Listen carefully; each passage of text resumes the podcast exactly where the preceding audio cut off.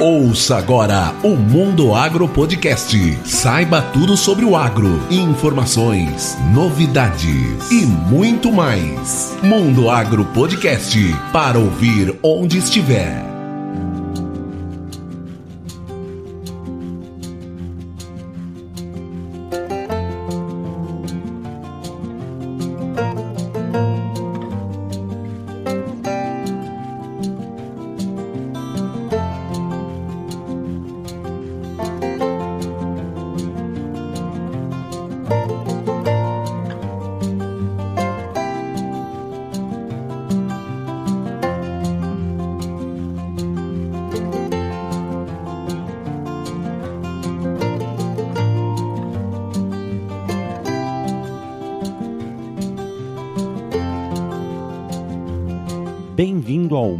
Mundo Agro Podcast, o seu podcast sobre o agronegócio. E no episódio de hoje, o Gustavo Avelar traz uma entrevista fantástica com o engenheiro agrônomo e diretor-presidente da SLC Agrícola, Aurélio Pavinato. Ele fez carreira dentro da SLC e vai contar como é essa trajetória da base ao topo. Mas antes de começar, vamos aos recados. O Mundo Agro Podcast está nas redes sociais como arroba Mundo Agro Podcast. E se você quiser mandar um e-mail, uma sugestão de pauta, uma crítica ou qualquer outro assunto, escreva para mundoagropodcast@gmail.com. Lembrando que você também pode ser um apoiador do Mundo Agro Podcast. Para isso basta acessar o PicPay ou o Padrim com o link na descrição deste episódio. E vamos lá a essa entrevista.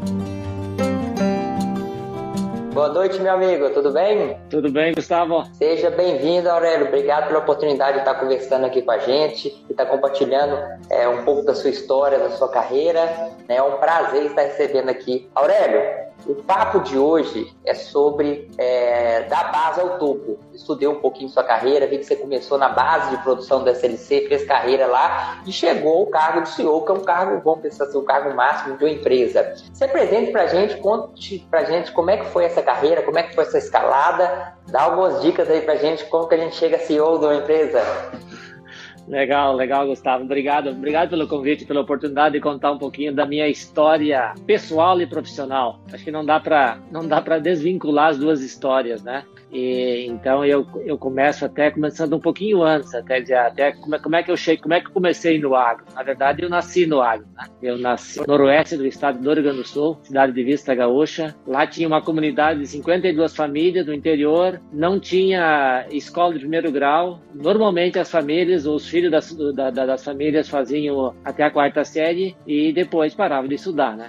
E eu, naquela, naquela época, com aquela idade, a minha vontade era de estudar. E aí eu tomei, oh. tomei, eu tomei coragem e subi o, o morro a pé, 5 quilômetros, para chegar em Vista Gaúcha, aonde eu comecei a fazer daí o primeiro grau. E então essa, o start e a vontade de estudar desde, uh, foi o fundamento da minha carreira que de lá para cá eu concluí o primeiro grau. Como meus pais eram pequenos, eram pequenos produtores e não tinham recurso financeiro para suportar um estudo privado, por exemplo, eu tinha que correr atrás de alguma universidade. O segundo grau era difícil, tinha que ir para a cidade fazer o segundo grau.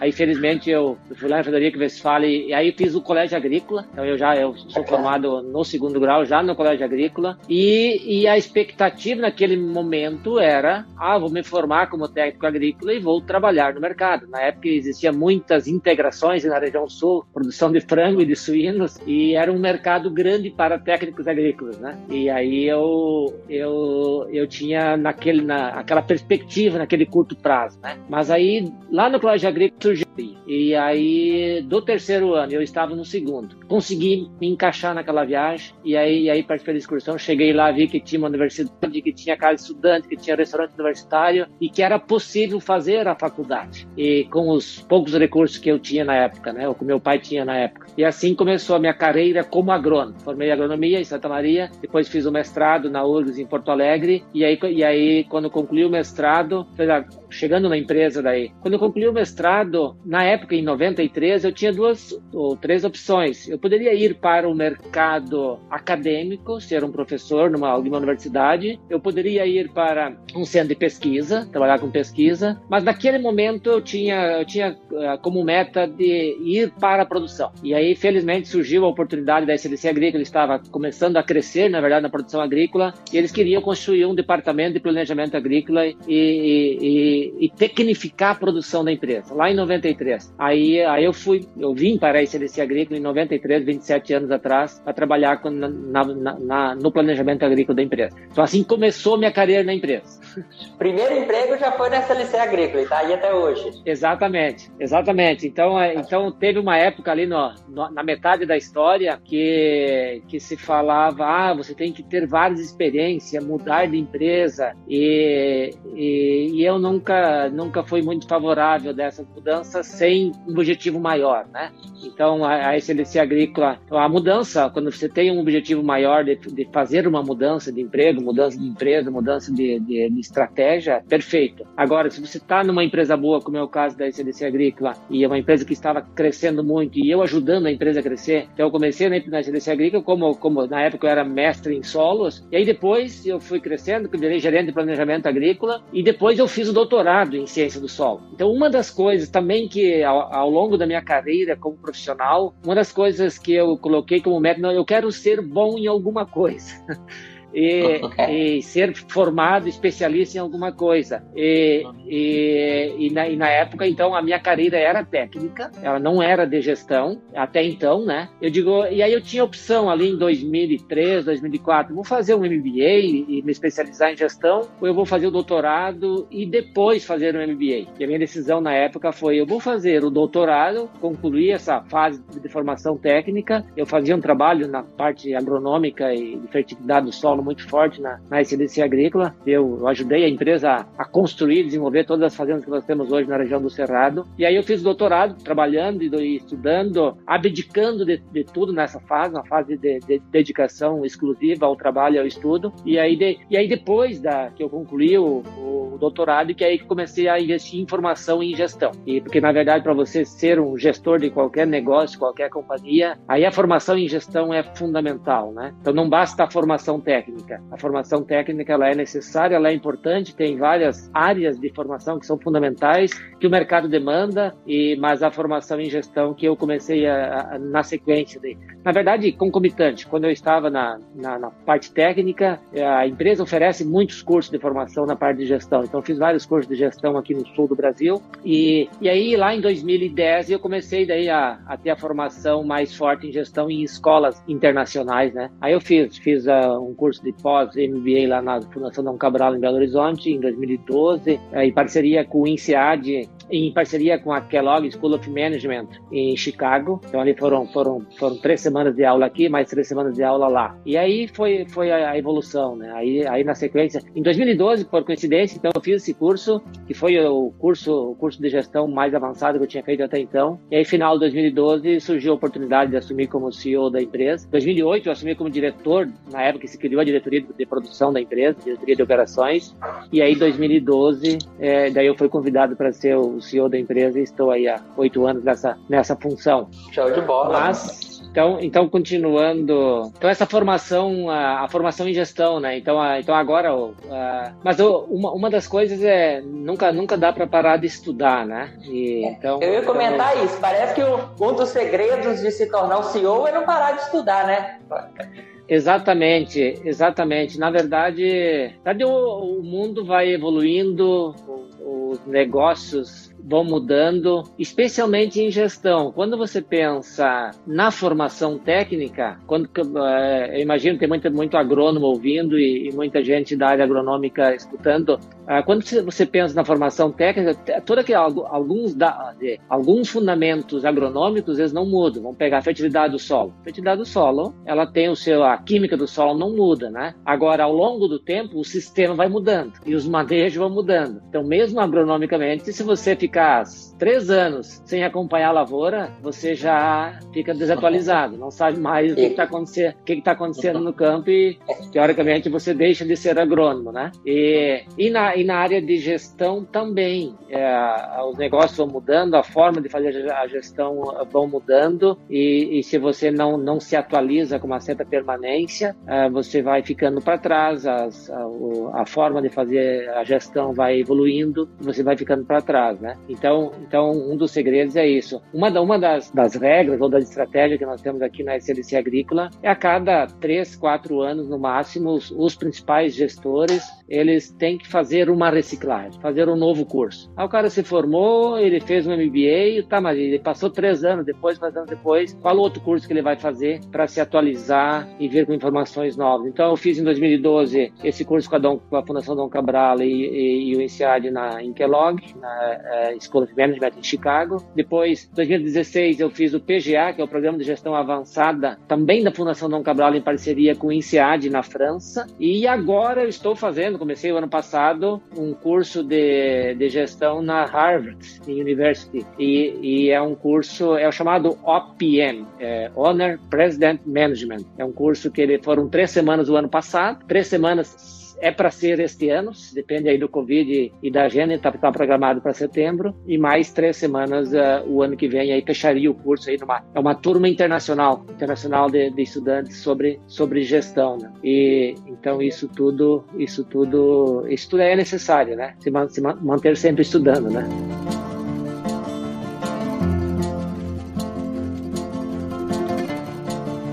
É, Pavinato, uma, uma dúvida que eu tenho, uma, uma, um grande ponto profissional é gestão de tarefas, gestão de tempo. Como é que você consegue é, fazer isso tudo e ainda ter tempo? Eu vejo que você está participando de lives aqui, tem tempo para estudar e tem, tem, tem que ter tempo para tomar conta de família, do negócio de forma geral. Como é que é a gestão de tarefa disso? Como é que você trabalha de é, essa gestão? O, o tempo é o fator escasso uh, para qualquer pessoa, né? Então você você tem 24 horas por dia, né? E você tem essa quantidade de horas e como você usa elas, a, a eficiência de uso delas é que vai fazer a diferença na tua vida hoje e na tua vida lá na frente. Uma das coisas que lá em 2012, quando eu fiz o primeiro curso lá na Fundação Dom Cabral, o professor de educação física lá nos, nos, nos, nos deu ênfase, né? Ou você respira hoje, ou você vai usar respirador ali na frente, né? Então, uma das, uma das coisas que ele, ele deu muito, foi muito enfático a, a, a preparação física, né? E aí ele falou, tá, tem gente que não consegue manter o preparo físico porque não tem tempo, né? Ok, numa, numa semana tem, tem 168 horas, você não consegue tirar 3 horas para ti durante, durante, durante essa semana, então é sinal que você está fazendo uma gestão do teu tempo de uma forma não muito, muito eficiente. Quando eu cheguei na empresa em 93, na época, como é que era o sistema de transporte? Saía de Horizontina, aqui no sul, para ir lá para Balsas, no Maranhão. Pegava o Lopes. Quantos hectares naquela época? Na época, Quantos hectares 20, 24 mil hectares a empresa plantava. 24 mil, hoje nós estamos plantando 450, né? E, e mil hectares. Na época tinha três fazendas no Cerrado, lá, lá no Maranhão, em Goiás e Mato Grosso do Sul. Mas aí eu saía de Horizontina, de, de Lopes Tour, que era o ônibus que transportava na, na época, e chegava no Maranhão três dias depois, né? E chegando lá em Balsas, o primeiro curso que eu fiz foi sobre gestão de tempo. Tinha um professor lá estava dando um curso uh, durante o final de semana. Eu fiquei um mês lá na fazenda para começar a aprender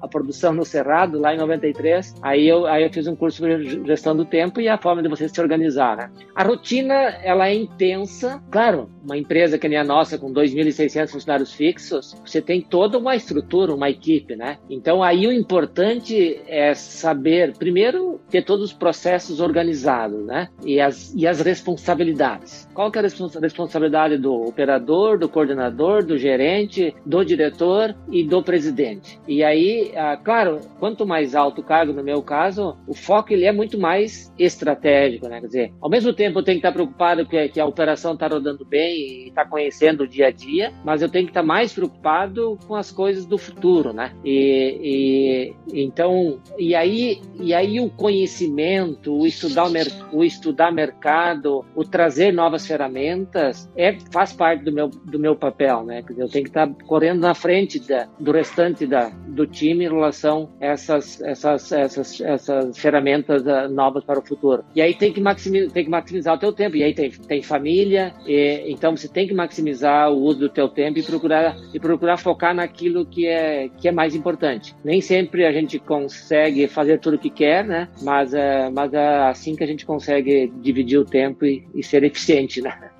Você falou uma coisa interessante, que assim, você tem que respirar. E para trazer inovação, você tem que tirar um momento para você estudar coisas novas, né? E isso demora tempo, né? Como é que você encaixa esse momento na sua rotina? Porque você tem que tirar aquele momento ali para pesquisar na internet, para aprofundar algum assunto. É porque ninguém vai fazer isso por você, né? Sabe, uma das, uma das coisas uh, que eu sempre fiz, uh, desde a época como gerente de planejamento e, e depois como diretor de produção, eu fazia muitas palestras. E eu fazia muitas palestras técnicas, teve congresso brasileiro de algodão que eu fiz três palestras em um congresso, né? E então e depois quando eu mudei para para gestão, aí claro teve a fase do aprendizado, né? Quando eu assumi como como diretor, como presidente, você você não está pronto para aquela função, você vai aprendendo naquela função, né? E, e, e, você vai você vai estudando. Ali em 2008 uma das coisas eu assumi em 2008 como diretor de, de, de, opera, de operações e aí eu assumi como como como também a suprimentos, compras passou a responder para mim também. Tá? Até então, eu me envolvia só na parte agronômica. Aí passei a me envolver na parte de negociação de insumos, né? E o que, que eu fiz naquele momento? Ah, comprei três livros sobre negociação para estudar negociação, para estudar eh, negociação, né? E então uma das coisas que eu gosto, que eu comecei a falar das palestras e eu mantenho até hoje é alguém me convida para dar uma palestra, eu aceito. Às vezes o tempo é apertado, tem limitações, mas eu aceito, depende do assunto. Se o assunto é um assunto novo, desafiante, eu aceito, porque aí é a oportunidade de eu estudar sobre aquele assunto.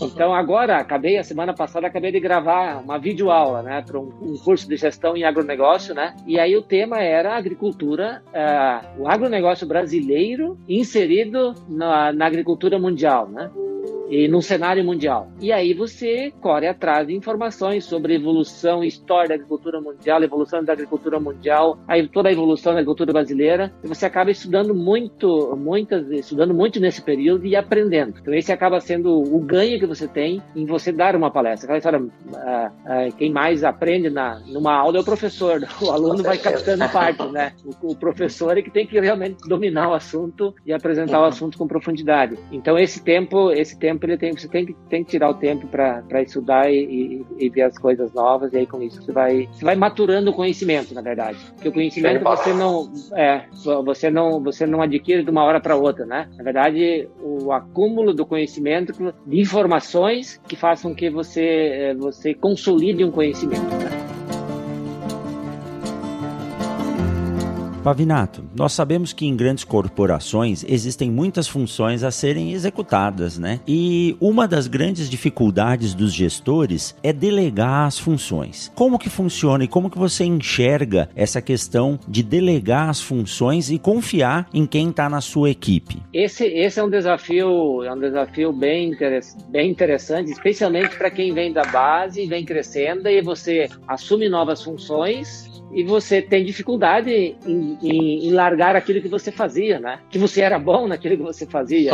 e a, o, o, outro vai ser bom tá, tanto quanto eu naquela função que eu fazia anteriormente, né? Então esse tem um livro chamado Pipeline da Liderança que ele é que ele é muito didático e demonstra uh, claramente quais são os papéis do coordenador para o gerente, para o diretor, para o presidente. Aí ele vai até o presidente é, de uma região, considerando multinacionais que tem presidente de uma região, presidente do, e presidente mundial. E ele, ele é muito didático explicando é, como que, que você deve mudar o teu papel à medida que você sobe no cargo, né? Agora, é muito difícil você delegar se você não tem processos organizados. Porque, ok, eu delego essa função agronômica para o agrônomo, para o gerente, da, pro agrônomo da fazenda. Tá, mas qual que é, qual que é a responsabilidade dele dentro do, do organograma da tua fazenda ou da tua, da tua empresa? Ele é o responsável agronômico da fazenda ou, ou ele dá a opinião dele, quem decide é você? Se quem decide é você, ele, ele não tem autonomia para decidir nada, né? E aí, e, aí, e aí ele fica inseguro em tomar decisão. Então, então, é, então, mas, então primeiro tem que organizar o organograma bem, bem claro de quem que é cada responsabilidade, as, as funções e o, as responsabilidades de cada função E aí, é, o profissional que assume esta função, ele tem que, tem que responder por aquilo, e aí responder pelos, pelos, pelos, pelos bônus e pelos ônus, né? E, e, aí, e aí a função de quem está acima é, é cobrar os indicadores, né? Uma, da, uma, da, uma das medidas mais eficientes para você, você acompanhar o teu time é definir indicadores, né? E você quer, você quer que alguma coisa evolua, coloca um indicador para aquele, aquele, aquele, aquele problema lá que você está tendo. Desde vamos pegar o controle de estoque. Estou com, tô com um estoque muito alto na minha fazenda e eu poderia trabalhar com um estoque menor e coloca o indicador. Ah, mensalmente vamos olhar como que evoluiu esse estoque aqui na minha fazenda e ver se eu estou se eu tô melhorando ou se eu estou piorando. Aí automaticamente a pessoa que está responsável pelo estoque, ela vai começar a se preocupar com aquilo. Porque tem alguém olhando e então essa não, não, não tem como delegar se não está bem claro as funções. Aí, aí, a, aí a pessoa se sente insegura e aí automaticamente você tem que sentir o quão confiante o profissional está para assumir aquela função e aí você pode, pode delegar. Um ponto interessante em delegar é a, como você se, se dá com os erros das outras pessoas, né? E como é que trabalhar isso? Porque ela vai errar igual você errou naquele processo. Como trabalhar essa parte dos erros? Né? Que é um ponto, eu acho que Tem... é importante. Muita gente não consegue delegar com medo do erro, né? Porque não aceita o erro. Então, se você delega, você, é, você, você quando você delega, você tem que aceitar que aquela pessoa uh, vai errar. E, claro, tem erros que são aceitáveis, e então você tem que aceitar o erro, né? Se você não aceita o erro, aí você acaba quebrando a relação e não, não conseguindo continuar com, com o trabalho com aquela pessoa. Então você tem que, tem que ter um nível de aceitação de erro. Especialmente hoje, nesse mundo que é o mundo da inovação, é, quanto menos você aceita o erro e, e as iniciativas, menos as pessoas inovam e fazem diferente. Porque o mais seguro para elas é fazer do jeito tradicional, que ela tem mais confiança que vai sair certo, e ela não vai arriscar, né? Então, se você aceita o erro, a pessoa vai se aventurar e vai arriscar e vai apostar e vai, vai fazer diferente. Então, esse nível, claro, é, é, é, muito difícil, depende de cada um, mas, uh, mas uh, você tem que definir, um, definir limites, né? Não, esse nível de erro eu aceito, é necessário, faz parte da, da aprendizagem e, e, e, ao mesmo tempo, você sabe que nenhuma empresa, nem uma fazenda consegue crescer e evoluir é, com uma pessoa tocando tudo. Então, eu tenho uma meta de crescer eu planto mil hectares, eu quero plantar 3 mil, eu quero plantar 5 mil. Eu não vou conseguir fazer sozinho isso, né? Então eu tenho que ter um time que vai me ajudar a fazer essa atividade. E, e, e claro, os erros fazem parte do processo, mas tem que olhar o, olhar o macro, né? Quer dizer, o trabalho, o conjunto do trabalho ele é bom, ele está crescendo, ele está evoluindo, ele está aprendendo, vamos apostar no profissional, né? E é assim que a gente aposta nos profissionais. E e nós, e nós na empresa apostamos muito em gente jovem, né? A gente contrata o profissional na faculdade traz ele como estagiário, depois coloca ele como trainee. Então, o trainee, ele não é responsável, ele está aprendendo, ele está aprendendo com o agrônomo. E aí, depois, ele já, a hora que ele assume como agrônomo, ele vai errar muito menos. Ele já aprendeu bastante, ficou um ano, dois anos, às vezes, aprendendo. Ele acaba errando muito menos daí, né? E aí, depois, o cara que é agrônomo vira gerente. É assim, tanto que hoje, 75% das nossas lideranças são promoções internas, que a gente, que a gente foi, foi promovendo ao, ao longo do tempo. E profissionais qualificados e preparados, né? Show de bola, show de bola.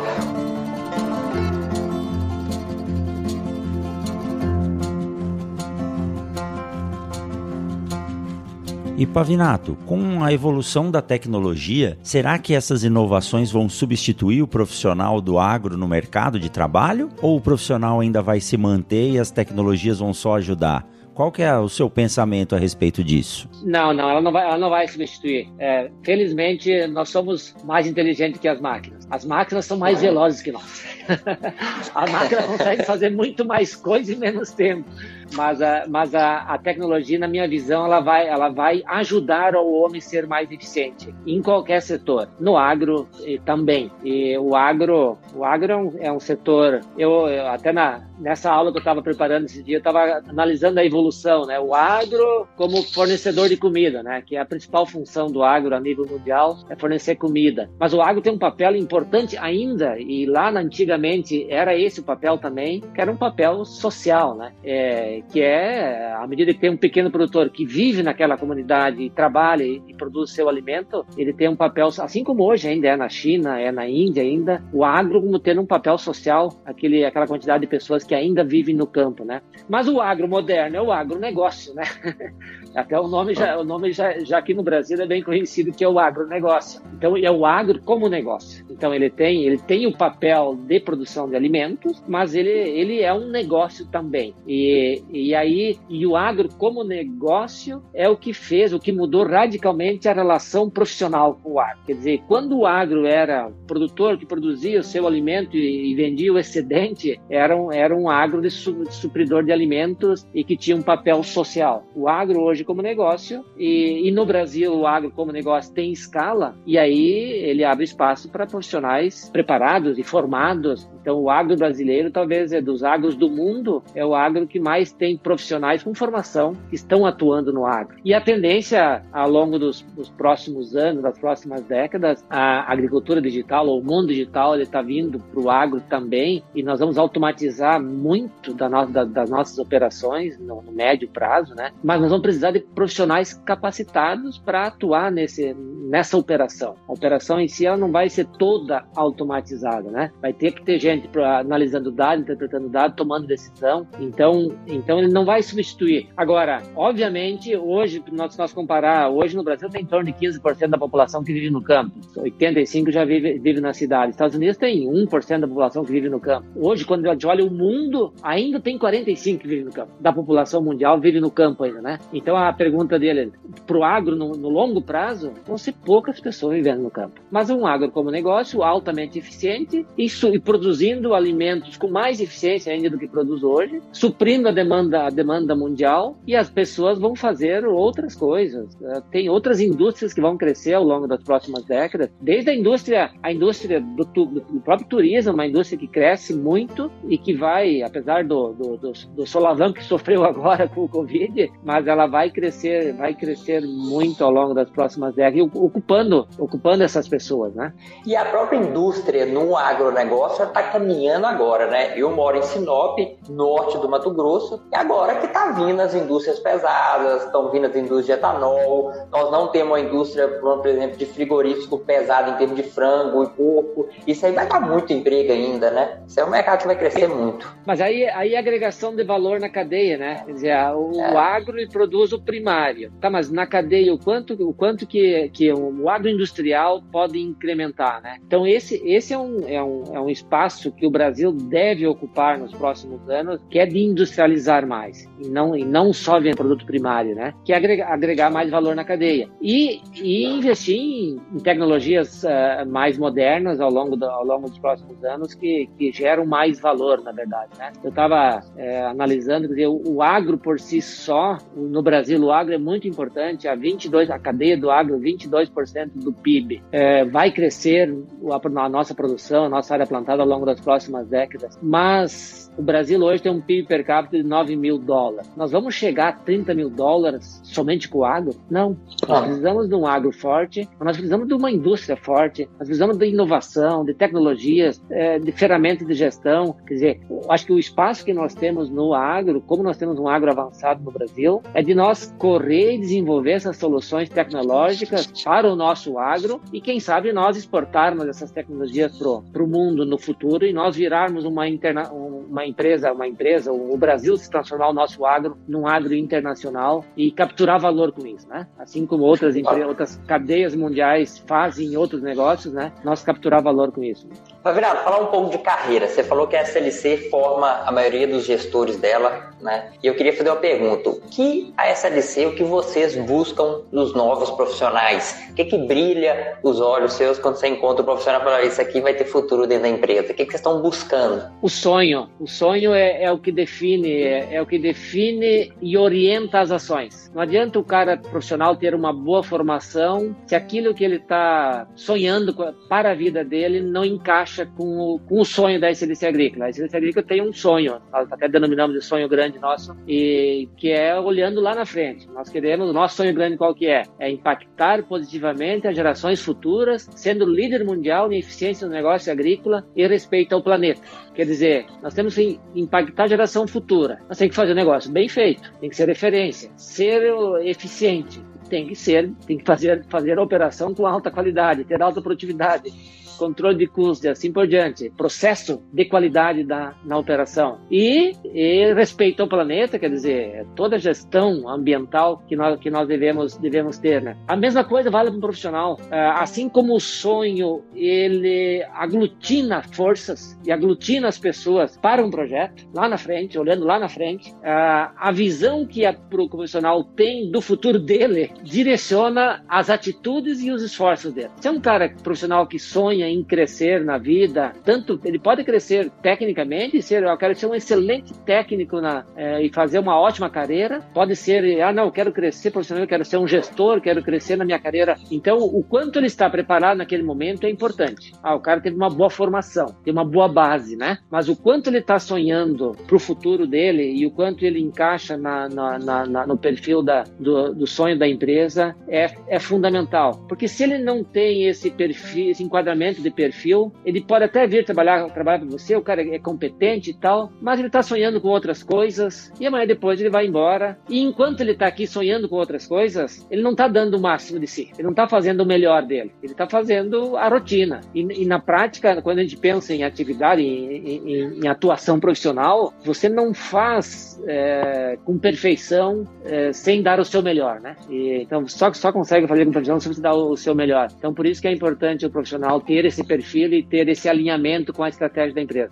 Deixa eu te perguntar uma coisa até mais profunda. Como é que você trabalha essa parte de metas suas pessoais, de sonho? Você escreve você coloca isso no papel ou você coloca isso de cabeça? Você tem um período seu que você define suas metas pessoais? Não, exatamente. Todo, desde que, desde que eu estava acabando o meu mestrado, eu todos os anos, final do ano é o momento de reflexão e início de ano, uma semana, duas semanas de férias e a semana de reflexão, aonde eu faço o balanço do ano, mas o balanço financeiro e o balanço de realizações e faço o projeto, o projeto do ano seguinte. Eu, eu também faço o projeto financeiro do próximo ano e o projeto, uh, as metas a serem alcançadas ao longo do próximo. Então, eu, nós temos na empresa programas de desenvolvimento individual, os PDIs, né, avaliação de competência que a gente faz com, com consultorias, já fez ao, e faz ao, ao, longo do tempo. Então, eu tenho eu tenho o meu, o meu programa de desenvolvimento individual. Então, há um curso que eu fiz em 2016. Eu não, não planejei em, em janeiro de 2016. Já tinha planejado em 2014. Assim, o curso que eu estou fazendo agora em 2019 eu comecei. Em 2016, quando eu terminei aquele curso, eu pensei, qual que vai ser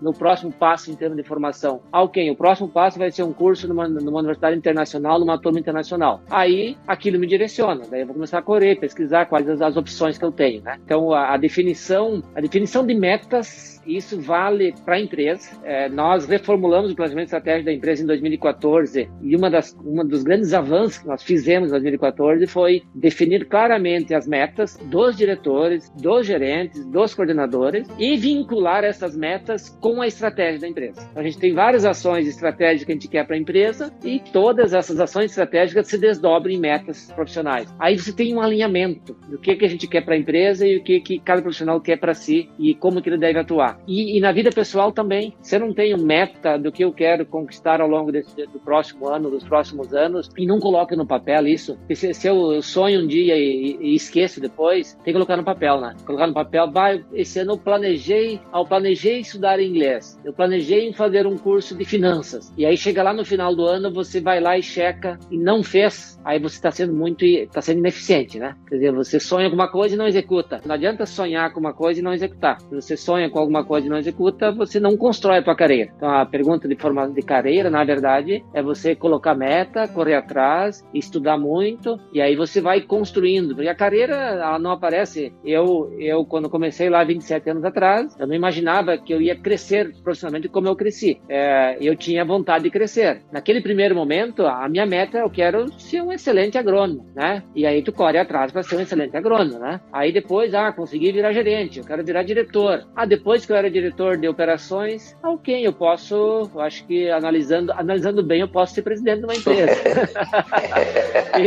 eu tenho poder, eu tenho potencial para isso, né? Tá, mas e ali em 2010, é, eu, em 2010 que eu, que eu pensei a primeira vez isso, né? Eu estava me preparando, não vou me preparar para 2015 eu ser presidente. 2015. Mas aí comecei a me preparar. Fiz o curso em 2012, né? De gestão.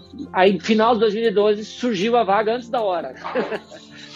sempre assim, né? Mas é sempre assim.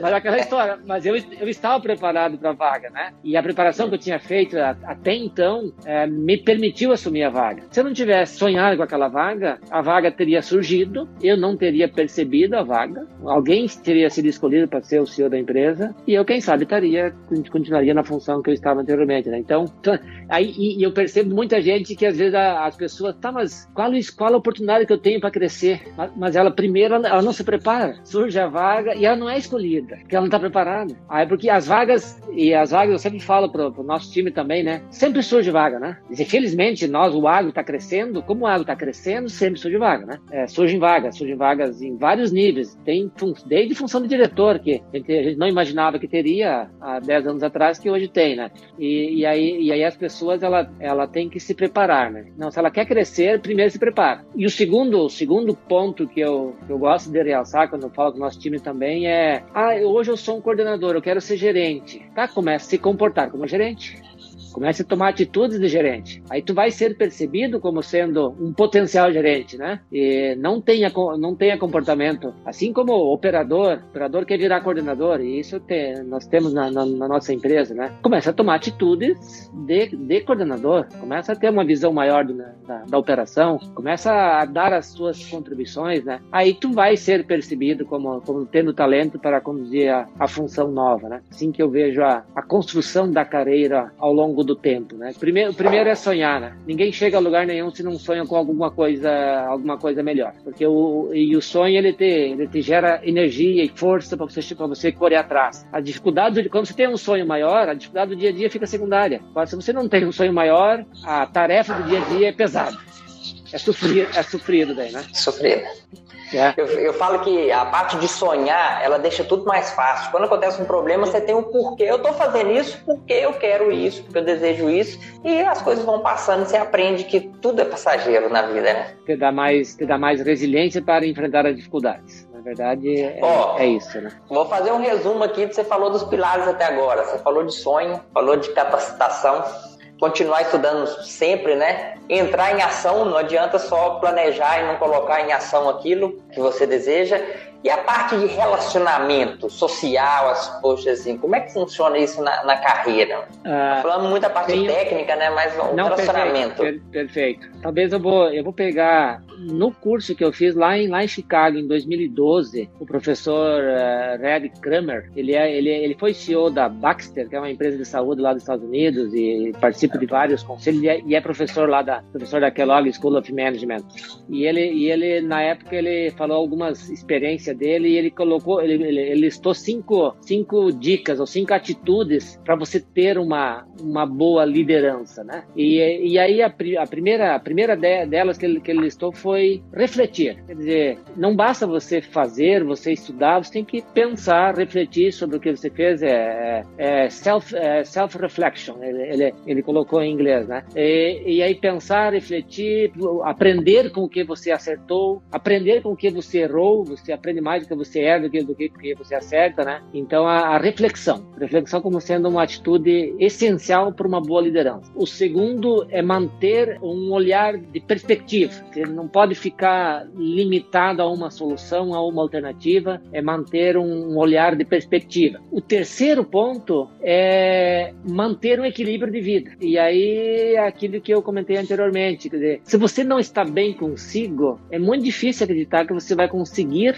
liderar uh, e ser inspirador para os outros, né? E, porque você tem que estar bem consigo, tem que gostar daquilo que você faz, aí os outros passam a, a admirar aquilo que você faz, como você decide, e você acaba sendo uma liderança. Porque a liderança não é você que vira líder, né? São os outros que te colocam em posição de liderança, né? assim como eu, eu, eu, eu falo, os outros, os outros que te promovem. É, você, não é você que você que é promovido, porque se você construiu a confiança dos outros, ninguém é promovido quando tem se um profissional trabalha com oito e os outros sete não gostam dele, não vai ser promovido. Né? Os outros sete, sete gostando dele, gostando das ações dele, é, ele tem um suporte para ser promovido, né? E ó, nós que trabalhamos com liderança, a gente, sabe a gente vai escolher quem para promover quem tem respeito, quem tem, tem liderança, né? É, junto, junto aos outros, né? Então, então o, manter um equilíbrio de vida é fundamental. E aí tem toda, toda a teoria que no passado tinha que separar trabalho e família e que hoje já mudou, né? É muito difícil separar as duas coisas, né? E aí, e, e aí separar o, o bem-estar, o, o bem-estar social, aí a questão da, do convivial é, é fundamental, as relações sociais são importantes, o network, o network é importante, quer dizer, o, o ajudar o outro, é, ele, é, ele é importante, não, não, não, gera, não, gera, não gera prejuízo nenhum para você, gera benefício, gera, gera bem-estar, então, então tudo isso faz parte de manter um equilíbrio de vida, né? Isso, e aí a gente, quando a gente estuda a história dos grandes líderes, é, eles, não, eles não foram grandes líderes porque eles fizeram obras sozinhos mirabolantes, né? Eles foram grandes porque eles coordenaram uma ação coletiva de, um, de uma massa, de uma empresa, de um coletivo que queria realizar um grande projeto, né? Com raras, com raras exceções. O quarto item que ele listou é você ser uh, forte e ser autoconfiante, ser autoconfiante, porém com humildade. Ele, ele, ele frisou isso, porém com humildade. Mas você tem que ter as suas convicções. Você não pode, não pode é, ficar inseguro, ter inseguranças, né? E a convicção, a segurança, ela vem de toda a tua base de formação, né? Então aí, aí é aquela história, né? Às vezes eu vejo até palestras e eventos, né? Às vezes um, até palestras agronômicas, né? O profissional lá na frente falando e nervoso e se atrapalhando. E a receita é bem simples, né? Quem que fica nervoso quando vai fazer uma apresentação, uma palestra? Porque não está preparado, né? não se preparou adequadamente, fica nervoso, né? Está inseguro, né? Está inseguro, a pessoa fica nervosa. Se a pessoa está segura, não fica nervosa, né? Ela fica nervosa porque ela está insegura segura. Então, para resolver o problema de segurança, se prepara. o problema de nervosismo, se prepara, né? Aí você resolve o problema de nervosismo, né? Então, então ser confiante, ser confiante é o, é o quarto item que ele listou como sendo fundamental. E, porém, com humildade, né? E o último item que ele listou é gerenciar a expectativa das pessoas, porque cada um tem uma expectativa, né? E tem um sonho, né? E não adianta oferecer mais do que é a expectativa da pessoa, né? E tem, tem um outro ditado que diz, né? A tua felicidade está de acordo com a realização do te, da tua expectativa. Se a tua expectativa é, é baixa, vai e conseguiu aquilo, o cara tá feliz da vida. Se a tua expectativa é alta, conseguiu muito mais que o outro, só que você está triste, porque a tua expectativa era alta, né? A tua, a tua, expectativa, a tua expectativa era alta, né? E, Contraste. Então, então, então, exatamente. Então, a, a felicidade, na verdade, é quando a realização ultrapassa a expectativa. Realização acima da expectativa, felicidade. Realização abaixo da expectativa, infelicidade. infelicidade. E a realização pode ser baixa, média ou alta. É, não, não, não, tem, não tem limite definido, né? Então, o, o gerenciar a expectativa das pessoas é, foi o quinto item que o professor uh, Kramer uh, listou como sendo essenciais, esses cinco itens, para você exercer uma, uma boa liderança, né? E então, e aquilo que então, a liderança é o, é o resumo disso tudo, né? Quer dizer, é um, é um conjunto que tem que ser muito bem arquitetado para conseguir você ter sucesso e, e, e construir o teu, o teu projeto ou construir a tua carreira. Show de bola. Pavinato, eu queria agradecer você é, por estar tá dedicando seu tempo para bater um papo sobre carreira. Né? A gente recebe, recebe muitas perguntas sobre carreira, pessoas desanimadas e o mercado agro crescendo muito. E por mais que ele fale assim, ó, tem muita gente desempregada, e tem muita vaga em aberto. A gente não consegue é, ter gente para encher essas vagas em aberto. Todas as revendas que eu conheço, todas as empresas têm vaga e pede gente e um monte de gente empregado. Então, disso a gente um, um consenso e eu faço esse tipo de bate-papo para tentar mostrar para as pessoas o caminho. É, é, um, é, uma jornada, não acontece da noite para o dia. Obrigado, aprendi muito hoje. que é tudo. Mas obrigado, obrigado. Desde quando eu te conheci lá no evento da Bonagro, da Singenta, você foi extremamente humilde e receptivo. A gente bateu um papo lá, você fez um vídeo, foi bem bacana, deu muita repercussão na época. Obrigado, parabéns pela sua carreira, parabéns pela história que você tem na SLC e continue sendo esse, esse, é, essa pessoa carismática, risonha, sempre tá rindo, sempre dando risada e tem essa vontade pela vida. Parabéns. Se você pudesse dar um recado para os novos profissionais do agro, que recado você daria? Uh, bom, primeiro, obrigado, obrigado, obrigado, Gustavo, pelo, pelo convite. É, é a primeira vez que eu faço uma discussão pública desse tema né? e, e, também da minha, da minha carreira, né, profissional. Então, é, e para mim é gratificante, né, tudo a história que eu construí profissional e na empresa. Então, eu estou muito feliz e realizado e, e obrigado pelo convite. A mensagem, a mensagem que eu deixo para as pessoas que nos acompanham é se preocupe em conversar conversar e ouvir quem está pensando e analisando os cenários futuros. Porque você você tem que apostar em alguma em alguma coisa que vai acontecer. Aquilo que do passado já foi. A vida hoje está mudando radicalmente a forma de fazer as coisas, especialmente no nosso agronegócio, vai ser muito diferente ao longo do, dos próximos anos, né? Então fique perto das pessoas que estão estudando o futuro, ouça ouça elas e aí se prepare se quer evoluir nesse uh, e construir esse futuro, se prepare, estude. Não, não, o estudo é né, né, e não e não basta estudar sozinho. Estudar sozinho é importante, necessário, mas o mas a reciclagem em, em centros de ensino avançados do Brasil e do mundo, ele ele te faz provocações e faz você andar na frente, na verdade. Então essa é essa mensagem que eu, eu deixo para todos e muito obrigado e, e boa noite. Grande abraço, Pavinato. Boa noite, um abraço.